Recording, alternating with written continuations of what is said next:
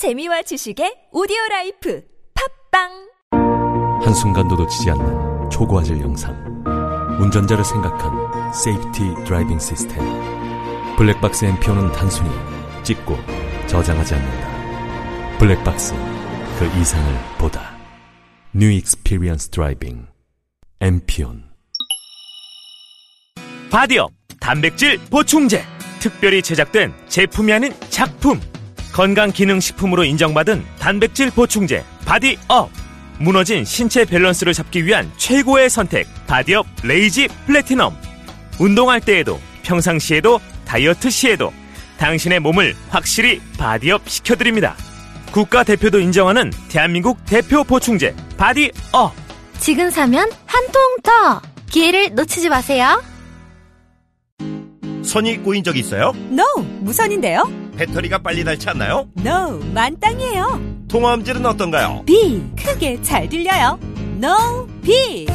전화 통화할 때, 팟캐스트 들을 때 어떻게 하세요? 블루투스 이어폰 노빅을 사용하세요. 두 손은 자유롭게, 무선의 자유로움, No, B. 이제 핸드폰 찾지 말고 귀를 만지세요.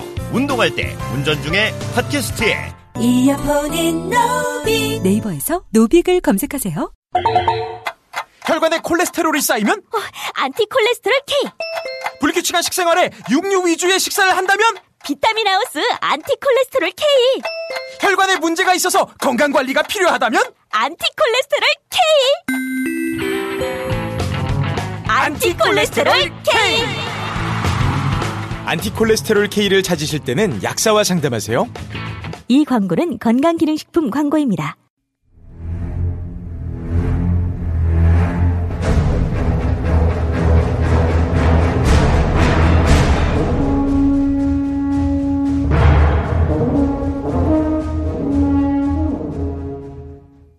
김어준의 뉴스 공장.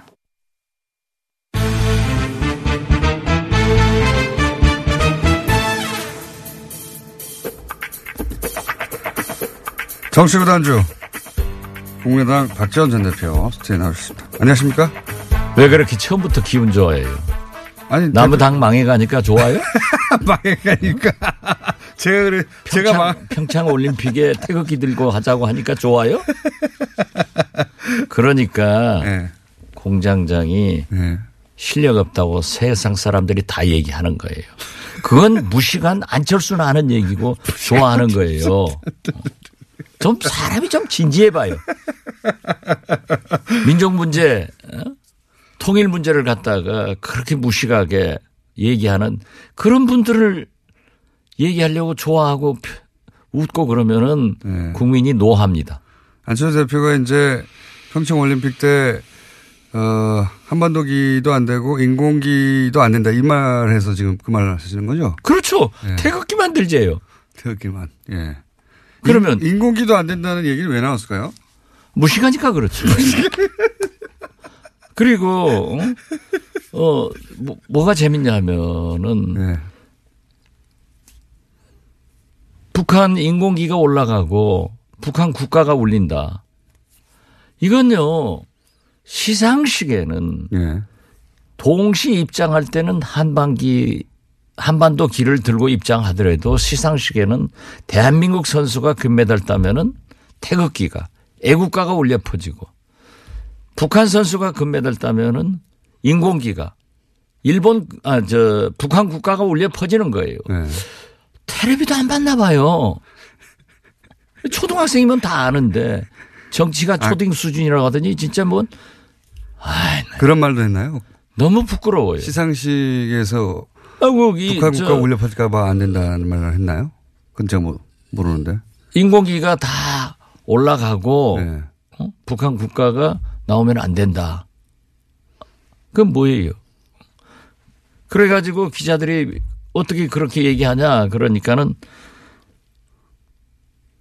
일어날 일을 외교적으로 대처하자는 말이었다. 또 그랬어요. 그런데 그 전에는 또 뭘 물어보면은 영어 알죠? if 만약 이런 질문을 하면은 정치인들이 만약에 대해서는 답변 안 합니다. 그런데 안철수 대표가 안 일어날 일에 대해서는 대처하지 않는다. 그런데 이건 또 대처를 하는 거예요. 안 일어난 일인데. 예. 그만합시다. 똑같은 사람 되니까. 스스로 먼저 시작해놓고 갑자기 그만하시자고. 아니, 그 공장장이 뭐 싱글벙글 싱글벙글하고 나를 이렇게 환영하고 뭐 이상한 거 보니까. 대표님이 먼저 웃었잖아요. 들어오시면서. 그거 안 웃어요, 그럼? 신경 말고 입이, 입이 쫙 이렇게. 제가 그래서 뭐 이렇게 기분이 좋으시냐고 했더니. 자, 그럼 뭐 그 책임, 얘기, 책임, 책임 전가는 잘하는만. 요 얘기 여기까지만 하고요. 이제 국민의당이 이제 뭐 하여튼 많은 일들이 있었지만 또 최근에는 더 많은 일들이 있었어요. 어, 당무위에서 전당대회 관련한 여러 가지 규정을 바뀌었다. 이게 어떻게 바뀐 겁니까? 우선 확실히 안철수 대표는 4차 산업혁명의 기수입니다. 전당대 장소를 예. 4차 산업혁명 시대에 맞게 전국의 23곳에 동시다발로 갖겠다. 예. 그리고 영상으로 사회를 보겠다라고 정했고 예. 정당법에 의하면은 당원은 예. 자기가 탈당계를 내지 않고는 탈당이 안 됩니다. 예. 그러니까 통합민주당의 경우 당원들이 수백만이 되는 게 예. 과거에 통합하고 뭐 쭉 이어온 당원들을 정리할 길이 없는 거예요. 네. 그래서 당원 명부를 정당 법에 의해서 가지고 있는데 네.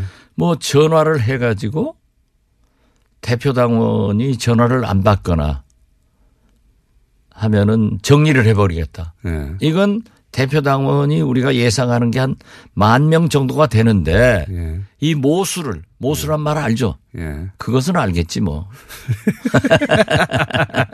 모수를 줄여버리려고. 예. 분모를 줄여야 된다. 예. 대표 당원들을 정리하겠다는 거예요. 왜냐하면 전당, 이건 정당법 위반이에요. 전당대에 사람들이 어, 많이 안 올까봐. 그렇죠. 예. 예. 그래서 자기 파만 동원해서 밀실 전당대회를 하겠다라고 하는데 대한민국 국회가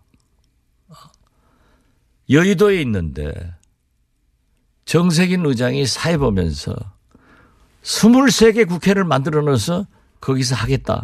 이건 있을 수 없는 거고 세계 없죠. 각국의 전당대회도 네. 미국 같이 그렇게 큰 나라의 전당대회도 한 곳에서 하는 겁니다. 네. 그건 이제 4차 산업혁명을 이렇게 악용하면은 미래가 없다 저는 그렇게 봅니다. 그렇게 해서 이제 그 어쨌든 규정을 당권을 쥐고 있으니까요. 규정을 바꾸어서 전당대가 그, 어, 안철수 대표 쪽에서 원하는 대로 열려서 통과될까요? 통과 안 돼요. 그래도 안 됩니까? 네. 이렇게 해도. 왜냐하면은 예. 의장의 사업, 사회권 보장이 안 되는 거예요. 그래서 어제 네. 우리 개혁신당 창당 준비위원회에서 어, 법원에 가처분 신청을 했는데요. 네. 이건 저는 사법부에서 결정할 일이지만은 인용이 될 겁니다. 음. 설사 기각이 된다 하더라도 전당대 의장은 이상돈 의원이고 이상돈 의원이 몸을 23개로 갈라야 됩니까? 지금 그러면 그 이건 박정희 전두환도 이런 짓 안 했어요. 정확하게 그 지금 그 법원에 가 있는 사안이 뭐, 뭐죠? 그러니까 지금 이런 말씀하신 23곳으로 가르고 하는 것이 정당법 대표당원 문제하고 대표당원 문제가 정당법을 위반하는 것이다. 네, 그렇죠. 네. 그래서 이걸 막아달라. 예. 당규 예. 개정을. 예. 그 재판장을 우리 김호준 공장장이 했으면 참 잘할 건데. 고시를 합격 못 했으니 뭐. 쳐본 적도 없습니다. 그러면 만약에 그게, 어, 법원에서 어, 정당의 문제는 정당이 해결하라고 발을 빼면 또 어떡하죠? 이것은 어려울 거예요. 어렵다. 제가 법사위원을 지금 뭐 12년째 하고 있는데 네. 되게 절차적 문제에 대해서는 하지만은 전당대회를 23곳에 있어서 개최해도 좋다. 네.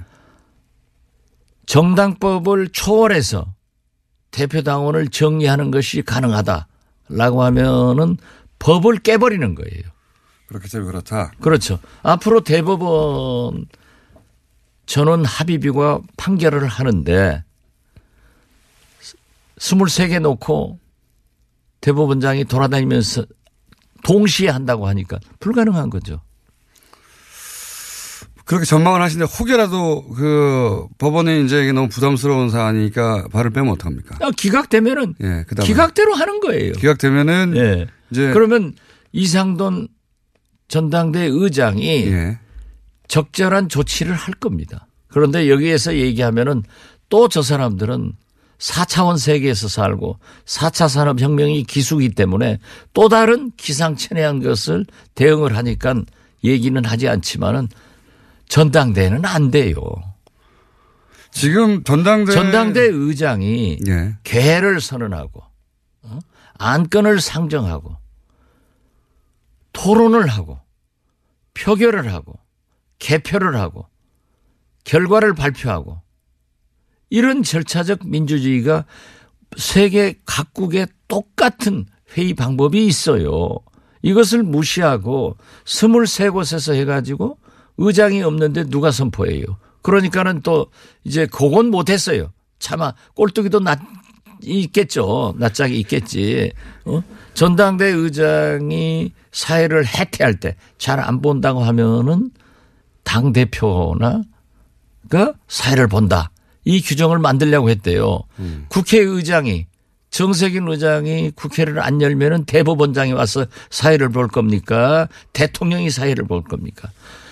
국회는 국회의장이 보는 거고 전당대회는 전당대 의장이 보는 거예요. 그런 걸 몰라가지고 자꾸 불필요한 질문에. 오늘 유승민 안철수 대표가 공동 어, 합당 통합 선언을 한다고 하는데 뭐 그런 선언을 안 해도 이제 통합하는지 다 알고 있긴 하지만 결국은 지금은 이제 여러 가지 절차적 문제가 있긴 하지만 결국은 어쨌든 하긴 할 거 아닙니까? 어떤 수단과 방법을 하잖아요. 할 거예요. 그죠? 제가 네. 처음부터 그랬잖아요. 안철수의 고집과 그런 면에 추진력이 출중한 사람이다. 어? 그런데 제가 뭐 여기 와서 어? 안철수는 유시민의 유시민의 아바타다라고 하니까 아주 우리 공장장이 좋아하셨는데 예. 이제 보니까는 형님 먼저 아우 먼저야. 그래요. 어 유시민 유승민 유승민 대표가 예. 어, 내가 유시민을 좋아해서 자꾸 유승민은 싫어해요 저는. 유승민 대표가 어? 한반도기 안 되고 태극기 들어야 된다. 예. 하니까는 그대로 또 유승민 따라하기를 하더라고요. 어? 그러더니 이제 우리 안철수 대표는 한 발 더 나가서 인공기도 안 인공기도 안 된다. 네. 아 그러면 북한 선수가 태극기들로 아라면 오겠어요? 이런 거 보면은 홍한유, 홍준표, 안철수, 유승민은 일란성 새 쌍둥이거나 삼란성 새 쌍둥이다. 이 길로 가기 위해서 통합 선언을 하건 무슨 결혼 선언을 하건 I don't care. 우리는 관심이 없어요. 우리는 오직 개혁신당 창당의 길로 기치를 들고 어제 전주에서요. 네. 얼마나 뜨거운 열기를 가졌던지 가자. 그리고 안철수 대표는 통합이 안 되면은 본인이 원한 대로 외국 나가서 살게 하자. 외국 나가서 살게 하자. 자기가 외국 나가서 한다겠잖아요. 어? 그리고 어? 창당 자금 1억 됐다가 가져가면서 이자까지 받아갔기 때문에 받아갈 돈 더 받아와서 외국 가서 그 장사나 해라.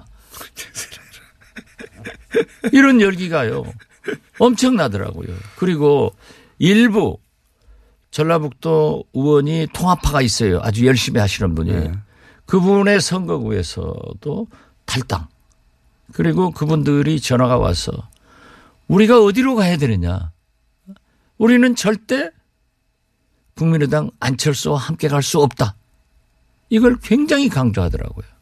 그래서 우리는 창당의 불씨를 댕겨서 1월 28일 날 28일이요. 네. 창당 준비위원회를 발족시키고 네. 2월 4일 날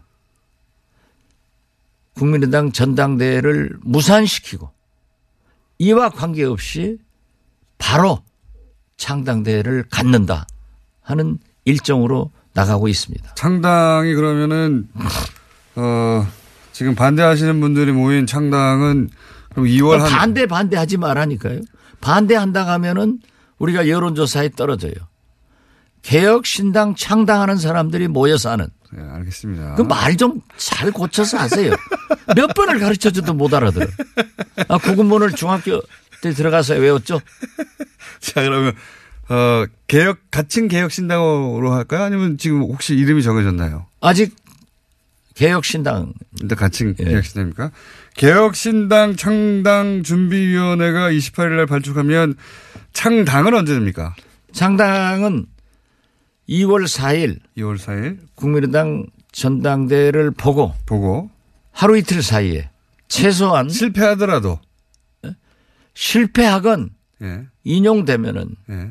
뭐 가처분 신청이 인용되면은 무관하게 하는 겁니까, 그럼? 결과가 무산되면은 전당대회가 무산되면은 안철수 대표는 외국으로 떠날 것이고 예.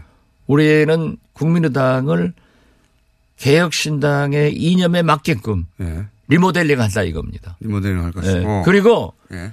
어, 안철수 대표가 무산돼서 틀림없이 뻔뻔해 가지고 당 대표 안 내놓을 거예요. 안 내놓으면은 올해는 2월 9일 예. 평창 동계올림픽 개막식 전에 전에 개혁신당의 창당의 깃발을 올린다. 2월 9일. 예. 그때 올, 우리 와서 뭐 당직 하나 줄 테니까 다음에 출마 한번 해볼래요? 당직 하나 줄 테니까. 홍 보위원장 주든지. 여기 몇 분이나 참여합니까? 많은 사람이 할 거예요. 현재 우리 의원들이 가장 네. 큰 관심사가 어, 원내교섭단체를 구성하느냐. 그러니까요. 20명이 되느냐 안 되느냐. 예. 그런데 그게 1차적으로 구가 저희는 목표는 하지만은 예. 연연하지 않겠습니다. 개문발차 하면은 예. 어? 다 우리에게 오게 돼 있습니다. 어제 저녁에도 몇 분 만나서 얘기를 했는데 지금 망설이는 분들이 있어요. 있겠죠. 예, 당연히. 과연 창당까지 가셔야 되느냐. 예. 안철수 대표가 그 전에 전당대를 못할 것 아니냐. 예. 그러면 우리 국민의당을 리모델링 하자 예. 하는 의견도 있지만은 그 말이 상식이 안 통할 뿐이에요. 그렇기 때문에 음. 무산되더라도 자기는 나는 외국으로 간다 라고 하는 것은 공갈 협박이고. 안철수의 거짓말은 얼마나 계속되고 있어요. 안 가고 당 대표 버티고 앉았으면은 우리는 길이 없단 말이에요. 그리고 지금 지방선거는 5개월 남았는데 지방선거를 준비하는 우리 출마자들이 오지도 가지도 못하는 거예요. 그러니까요. 예. 어디 소속으로 나가야 될지 지금 결정해야 되니까. 못하는 거죠. 그렇기 때문에 그분들을 위해서도 또 그분들은 그래요. 저한테도 대표님은 선거가 3년 남았으니까 느긋하지만 우리는 4개월 남았는데 어떤 깃발을 들어야 됩니까? 어? 무소속을 가야 됩니까? 어? 또 호남에서는 민주당에서도 안 받아줘요.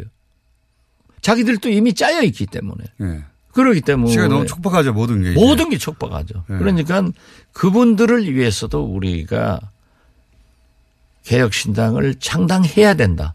그리고 어제 전주의 개혁신당 창당 결의대회는 엄청나게 뜨거웠다.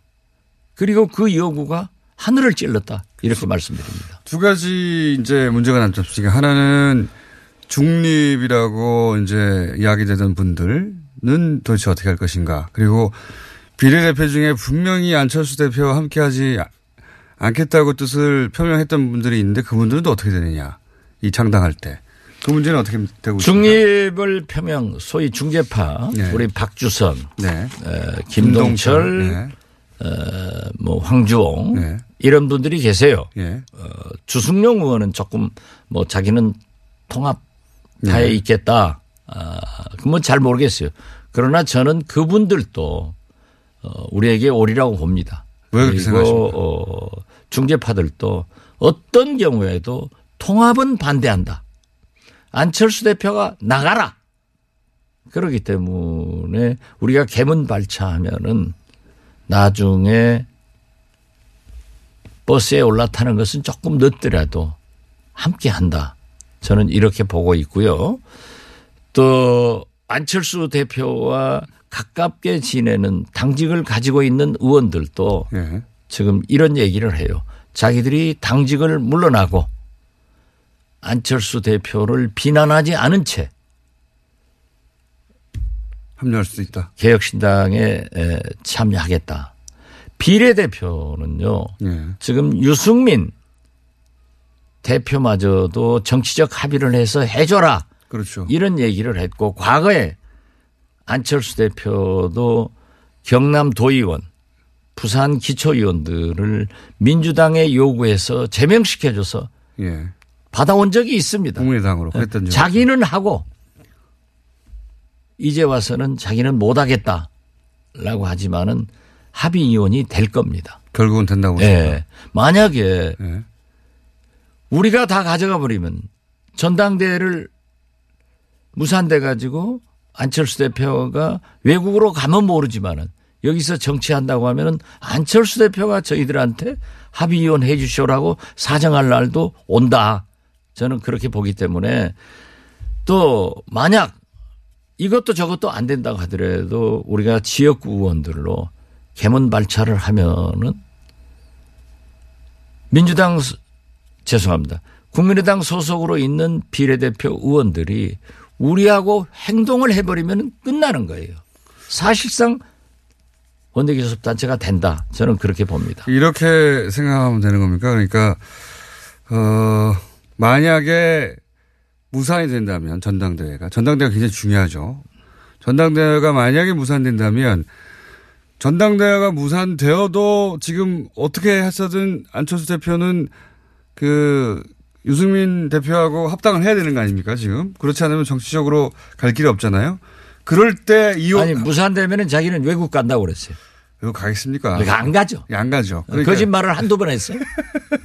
근데 제 말은 그때 합의 이혼이 이루어질 수 있을 것이다. 그러니까 전당대회는 실패했으니까 전당대회 이외에 이제 서로 갈라지는 방법은 서로 조건에 맞춰서 합의 이혼을 끝하게 하는 거 아닙니까? 그때 합의 이혼이 될 수 있을 것이다. 그래서 그렇게 예. 과거에는 정치 공학적으로 여러 가지 계산을 했습니다. 그렇지만 지금 21세기 4차 산업혁명 시대에 살고 있는 우리 국민들, 젊은이들은 깨끗한 것을 요구하는 거예요. 그래서 저는 그렇게 주장을 합니다. 제가 나이는 먹었어도 저는 진짜 이 적응력이 빨라요. 엄청나게 봐주시죠, 네. 아주. 예. 그렇기 때문에 SNS도 제가 제일 잘하는데 이건 내 홍보. 예. 돈안 내고 홍보하는 거예요. 어? 그런데 그렇게 정치적 계산을 하는 구정치 하지 말자 이거예요. 우리가 비례대표건 지역구 의원이건 원내 교섭단체가 안 되더라도 깨끗하게 어떻게 홍안유하고 하느냐. 어떻게 평창 동계올림픽을 저렇게 파탄시켜 보려고 하는 반민족적, 반통일적 세력과 정체성이 가- 다른데 할 수 있느냐. 이걸 딱 구분해 가지고 나와서 하면은 나머지 의원들도 다 우리에게 오기 때문에 결국 우리는 보다 큰 적폐 세력의 청산, 보다 큰 개혁을 위해서 우리가 우리의 길을 가자. 안 되는 길에 계산하고 연연하지 말자 하는 것이 안철수의 구정치와 다른 박지원의 새정치입니다. 전당대회 무산 그리고 합의 이혼 이렇게 정도 생각하면 되겠네요. 합의원 뭐 기대는 하지만은 그 연연할 필요 없어요. 그것도 연할 필요가 없다. 예. 어차피 그게 지지부진할지라도 창당 그냥 간다. 계속. 창당한다. 그리고 비례대표 의원들은 비록 소속은 국민의당에 있다 하더라도 우리하고 같이 활동을 하기 때문에 우리 의원총회 오기 때문에 우리하고 같이 표결에 참여를 하기 때문에 실질적인 원내교섭단체 활동을 할 수 있고 지금 가장 큰 문제는 말이죠. 어? 홍한유 이 꼬마당 유승민 대표와 우리가 신당을 창당하면은 꼬마당 안철수 대표가 꼬마꼬마 합쳐놓으면은 거대 야당 홍준표 당이 되는데 앞으로 문재인 대통령은 국회에서 국회 선진화법에 의해서 개혁 법안도 통과되지 않고 잡히지만은 음? 잡히지만은 그래도 MB 그 어제 말이 되는 얘기를 하는 거예요? 그 여기까지만 하죠. 왜 한마디로 논평하면 어떻습니까 어제? 어제 예. 제2의 전두환이죠. 전두환은 골목, 골목 성명. 네. MB는 서재 성명. 3분 있고 들어가요? 자기가 깨끗해요? 가만히 기다려도 불러요. 가만히 기다려도 불러요. 다스가 누구 건지 나오잖아요. 어? 김주성, 어? 국정원 기재, 기조실장이 불잖아요. 김우중 부속실장이 불잖아요. 유용, 예. 김희중이죠? 그 부속실장은 김희중이고요. 예, 김희중이. 김희중 부속실장이 저축은행 관계로 감옥에 갔어요. 예. 아무런 보살핌이 없었어요. 그 옥중에 있을 때 김희중 부속실장의 부인이 예. 사망을 했어. 잡고 있어. 예. 아무런 조의 표시도 안 하니까 그 나름대로 뭐가 있는 거예요. 그렇기 때문에 나는 말이죠. 저도 대북송금 특검의 고초를 겪어봤지만은 아니 MB 정부 때처럼 같이 함께 있던 사람들이 가서 줄줄줄줄 불어대는 사람 나 처음 봤어. 역시 아버지 보면 아들 알고 그 대통령 보면 그 부하들 알겠어. 이게 말이 돼요? 기조실장이 내가 대통령 만나서 이거 저 상납 받으면 안 된다라고 얘기했다고 불었잖아요. 예. 김희중 부속실장이 얘기를 했잖아요. 그런데 자기는 안 했다. 이게 돼요? 아, 그러니까 곧 가요. 가만히 있어도 부를 건데 왜 나를 불러라 하니까 뭐 자기가 정의의 사또야? 이, 이게 말도 안 되는. 아무튼 정의의 사또.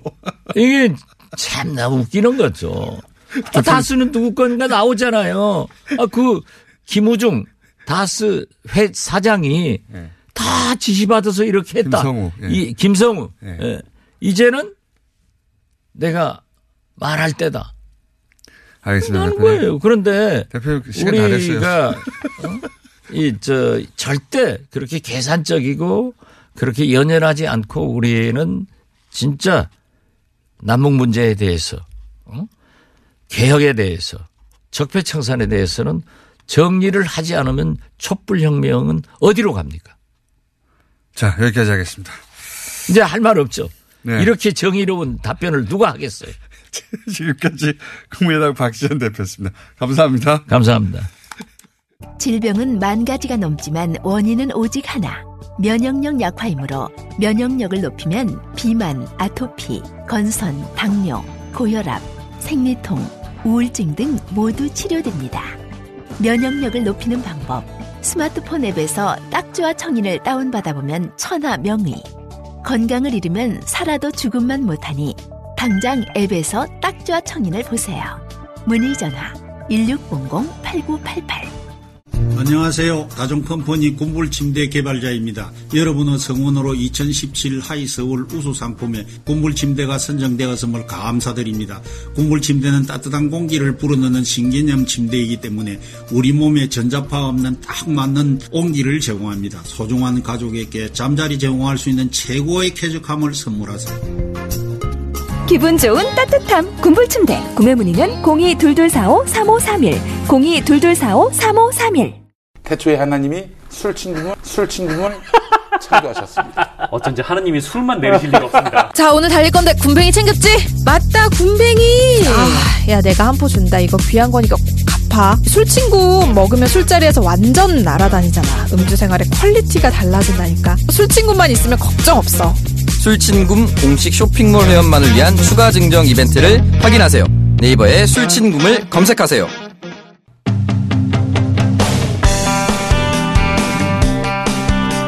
그것마저 알려주마. 네, 박지원 대표가 시간을 사실은 그것마저 알려주신 시간을 다 잡아 두셨어요.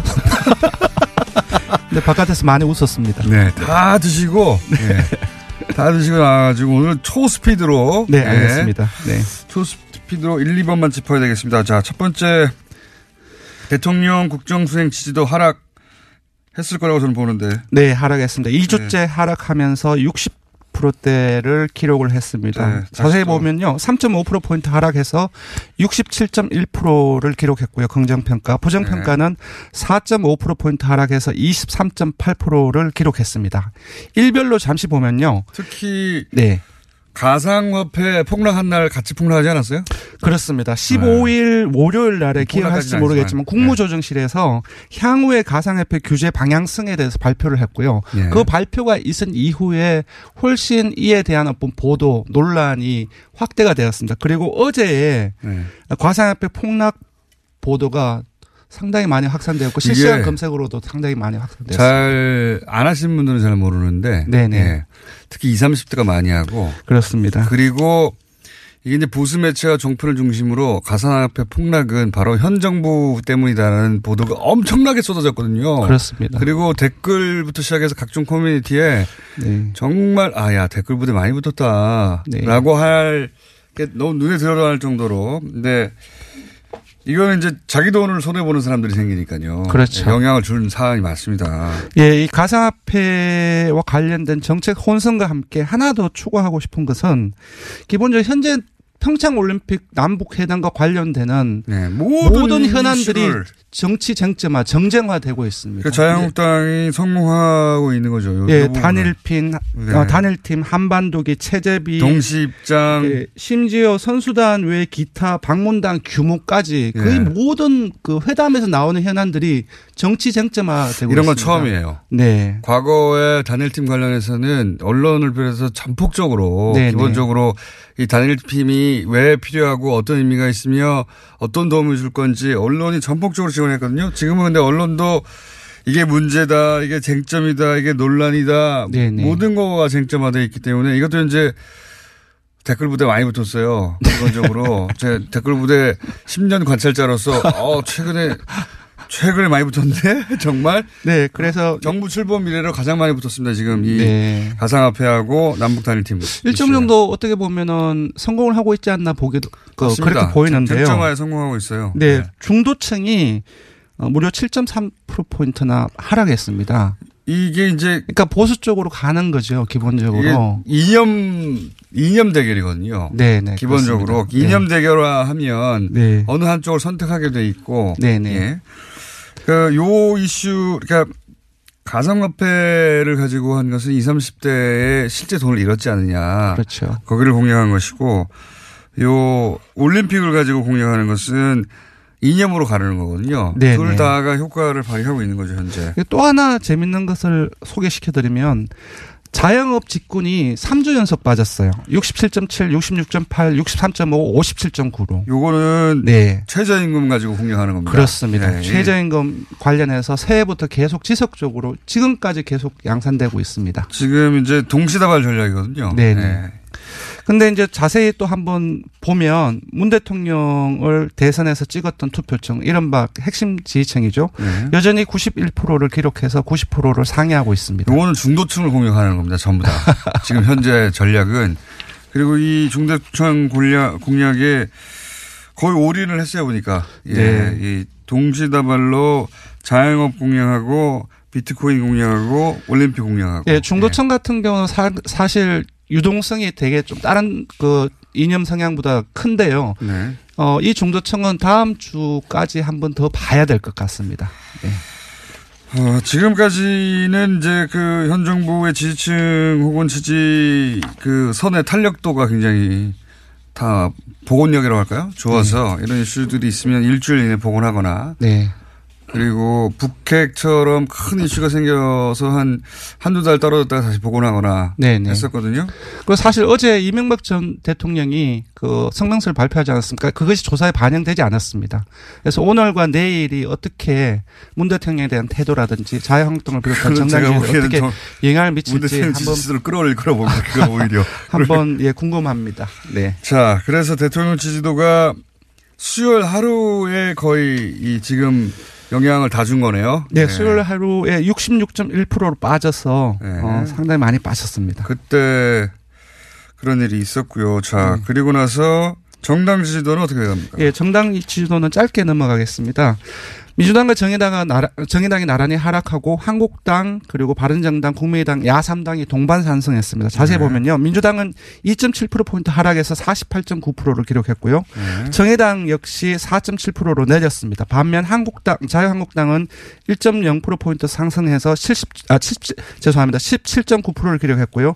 바른정당과 국민의당 각각 6.1%, 5.5%로 상승했습니다. 네. 그러니까 야당이 골고루 나눠가졌네요. 네, 네, 그렇습니다. 1%, 0.8%, 0.4%. 네, 네. 그 정당 지지와 대통령 지지는 이렇게 됐고요. 네. 잠재 정당 지지도라는 걸 유일하게 여기서 하고 있지 않습니까? 그건 어땠습니까? 예, 잠재 정당 지지도는 사실 그 통합당, 아, 그 국민의당 바른정당 통합당과 통합, 바- 통합 반대당을 당을 상정을 해서 하는 조사인데요. 통합 시간이 없어서 아니라 개혁신당이라고 하잖아요. 요 두 가지만 알려 주세요. 네, 통합, 알겠습니다. 지금 통합신당과 개혁신당 요렇게 예. 아마 헷갈려 가지고 비슷하게 지지율 나올 것 같은데 이렇게 되면 예, 통합당이 네. 어0.5% 포인트 하락해서 10.2%를 기록했습니다. 3주 연속 10% 선에 머물고 있는데요. 네. 10.5%, 10.7%, 10.2% 이렇게 3주 연속 10% 선에 머물고 있습니다. 그건 그거 그러니까 같고. 요번 주에 현재의 국민의당 바른정당 지지율 합을 어, 합 대비해서 보면 1.4% 포인트 낮은 수치입니다. 반면 어, 박지원 전 대표가 조금 전에 나왔는데요. 통합 반대당 같은 경우는 4%로 상승을 했고요. 아, 2주째 오름세를 보이고 있습니다. 자, 오늘 여기까지 해야 되겠습니다. 예, 조사 기율을 불러드려야 됩니다. 네. 네. 이번 주중 조사는 TBS 의뢰로 어, 수- 월요일부터 수요일까지 사흘 동안 전국 19세 이상 1,507명을 대, 7명을 대상으로 했습니다. 유무선 전화 면접, 자동 원접, 혼용 방식으로 실시했고 표본 오차는 95% 실수는 플러스 마이너스 2.5%포인트, 응답률은 5.8%였습니다. 네. 리얼미터 권순정 조사 분석 실장이었습니다. 고맙습니다.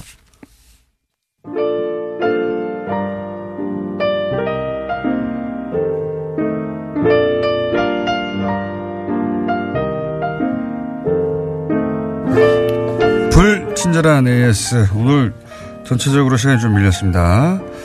원더걸스 코너명의 나박김치. 뭡니까? 아, 나경원, 박영선, 김어준. 예. 이렇게 이름 가지고 하는 건 재미없어요. 하지만 소개해드렸습니다. 저희 작가들이 좋아했거든요. 네.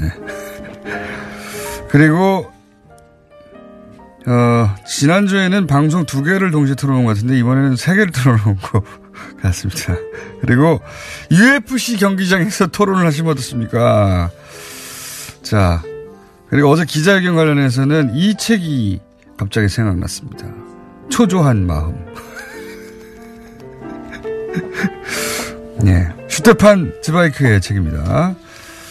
어, 그 외에 여러 가지 있는데 오늘 시간이 없어서 여기까지만 하겠습니다. 원더걸스 코너명 생각나시면 더 보내주십시오. 여기까지입니다.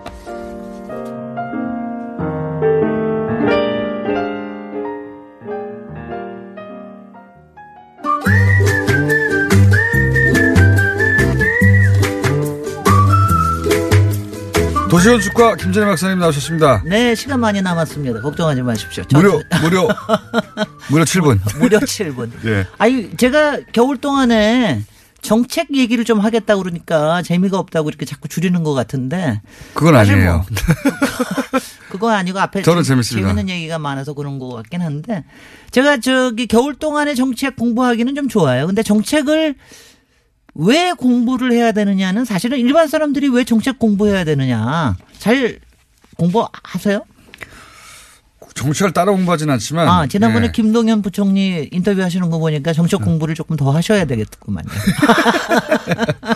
예. 네. 그래서 자, 한 제가 한 몇 회에 걸쳐서 지난번에 두 회에 걸쳐서 그린벨트 얘기를 했는데 어, 주택에 대한 게 가장 크니까 네. 관심이 크니까 주택 정책에 대해서 이제 몇 가지 좀 이제 얘기를 좀 하려고 그러는데 제가 지금 당장 있는 얘기 하는 것보다도 우리가 가지고 있는 여러 가지 선입관념이나 또 편견 같은 게 있잖아요. 네. 그걸, 그걸 좀좀 더. 좀 집중적으로 얘기를 했으면 네. 좋겠는데 어, 첫 번째로요. 우리가 주택 정책이라고 그러지만 사실은 주택 정책이라고 그러기보다 우리가 너무 부동산에 치우쳐 있다는 생각 안 하세요?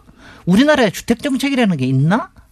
잘 모릅니다. 생각. 일반인들은. 아, 일본 아니 그리고 보통 네. 사람들이 다 생각을 하는 게 부동산 정책으로 생각을 그렇죠. 해요. 그러니까 가령 이번에 김현미 장관이 주거 복 지 로드맵이라고 얘기를 했지만 네. 실질적으로 언론 특히 이제 언론에서 받아들이는 거는 그걸 부동산으로 받아들여요. 네. 사실은. 그래서 네. 부동산으로 이제 해석을 하는 거죠. 어디가 뭐 그- 그린벨트가 풀릴 거라는 둥, 네. 어디를 갖다가 뭐 저 겨냥을 하라는 둥, 뭐 이런 네. 식으로 얘기를 하니까 그러니까 일단은 너무 지금 부동산 정책으로 또는 부동산이라는 거로 치환돼 있다라는 거에 대해서 좀 하여튼 조금 바꿔야 될 그럼 어떻게 있어요. 바꿔야 됩니까? 아니 그걸 바꾸는 거는 뭐 예. 사실은 별거 없어요. 정부에서는 계속해서 주택 정책에 대한 얘기를 해야 되고요. 주택과 부동산은 어떻게 구분해야 겁니까? 아니 그러니까 구분한다기보다도 예. 이제 이- 이렇게 모든 거는 부동산이에요. 예. 사실은 그렇죠. 부동산이 아닌 건 없잖아요. 예. 주택 정책뿐만이 아니라 산업 정책도 그렇고 모든 게 다 부동산에 관련되는 예. 거니까. 동산 아닌 건뭐다 근데 이제 부동산이죠. 예. 주택에 대한 거로 관심을 바꿀 수 있도록 하는 게 필요한 거죠. 그러니까 꼭 부동산으로서만 치환해서 하지 말라. 근데 이제 그걸 하- 하려면은 솔직히 정부에서 주택에 관련된 얘기를 주거라는 이름으로 자꾸 얘기를 해야 되는데 솔직히는 이제 지난 한 정말 뭐 노무현 정부 때도 그렇고 참여정부 때도 그랬고 지난 두기 정부에서는 부동산에 대한 걸 계속해서 이렇게 치받쳐 올리는 걸 했잖아요.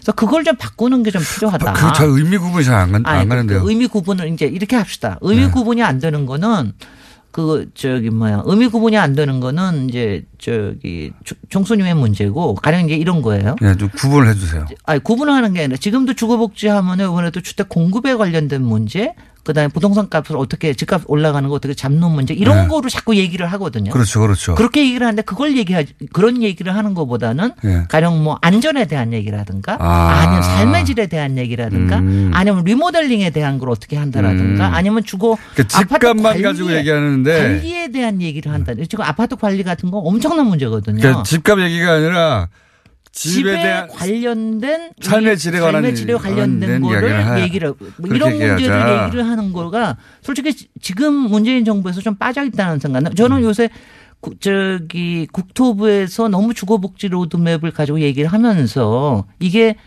어 솔직히는 항상 그렇지만 항상 그랬습니다. 우리나라 뭐 지난 50년 동안 항상 재경부에 끌려다니거든요. 부동산에 끌려다닙니다. 그러니까 이거하고 그 다음에는 그 다음에는 이제 그런 그런 의미에서 오늘 첫 번째 주제는 사실은 이거예요.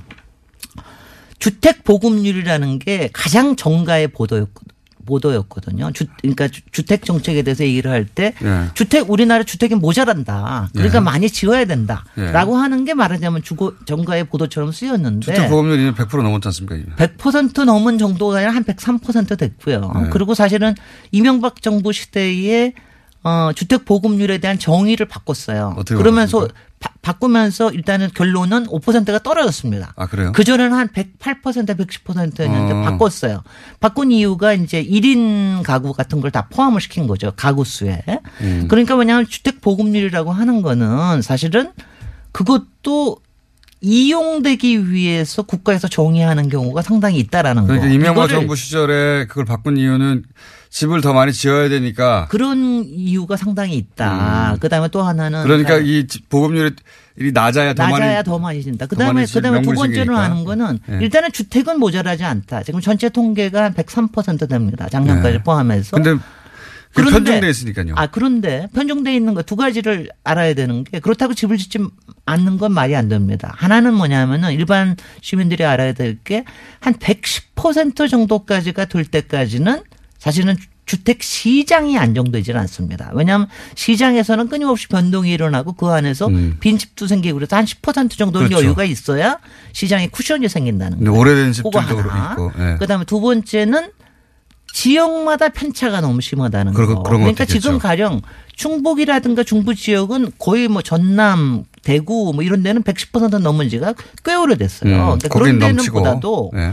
서울 수도권하고 가령 부산, 제주, 뭐 제주는 좀 투기 수요가 있기도 하지만 이런 데만 있다라는 거. 근데 이런 편차 때문에 생기는 문제를 꼭 공급이라는 문제로 풀지를 않았으면 좋겠다 하는 그럼 게 어떻게 제 풀어야. 됩니까? 아니, 공급이 아니라. 오늘 오늘 다 얘기하기는 어렵고요. 네. 그러니까 그 제가 힌트라도 줘야죠. 아니 오늘은 일단은 주택 보급률이라는 거에 연연하지 말자. 그 다음에 우리나라의 일단 주택 주택 수 자체는 모자라지 않다. 음. 그러니까 이 모자라지 않은 거를 어떻게 활용하느냐 하는 문제도 국토부에서 얘기를 해야 되는 겁니다. 새로 짓는 것만이 새로 짓는 것만 가지고 얘기하고 공부만 가지고 얘기하는 거는 이미 지어진 것을 여기서부터 시작을 해야 사실은 발상을 그렇게 좀 바꿔야 진정한 주택 정책이라는 게 이루어질 수 있다라는 음. 거를 제가 좀 이제 오늘 먼저 스타트로 얘기를 하고요.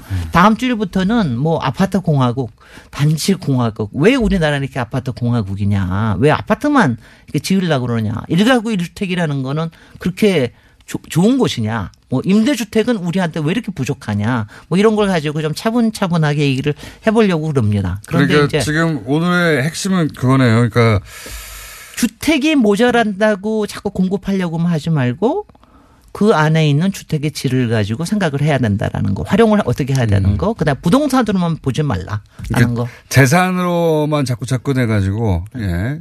모든 문제를 얘기하는데 그게 아니다. 아, 이거 어려운 이야기인데 필요한 이야기인 것 같습니다. 다음 주부터 본격적으로 이 얘기를 시작해 보겠습니다. 도시건축가 김진애 박사였습니다. 감사합니다. 안녕. 안녕.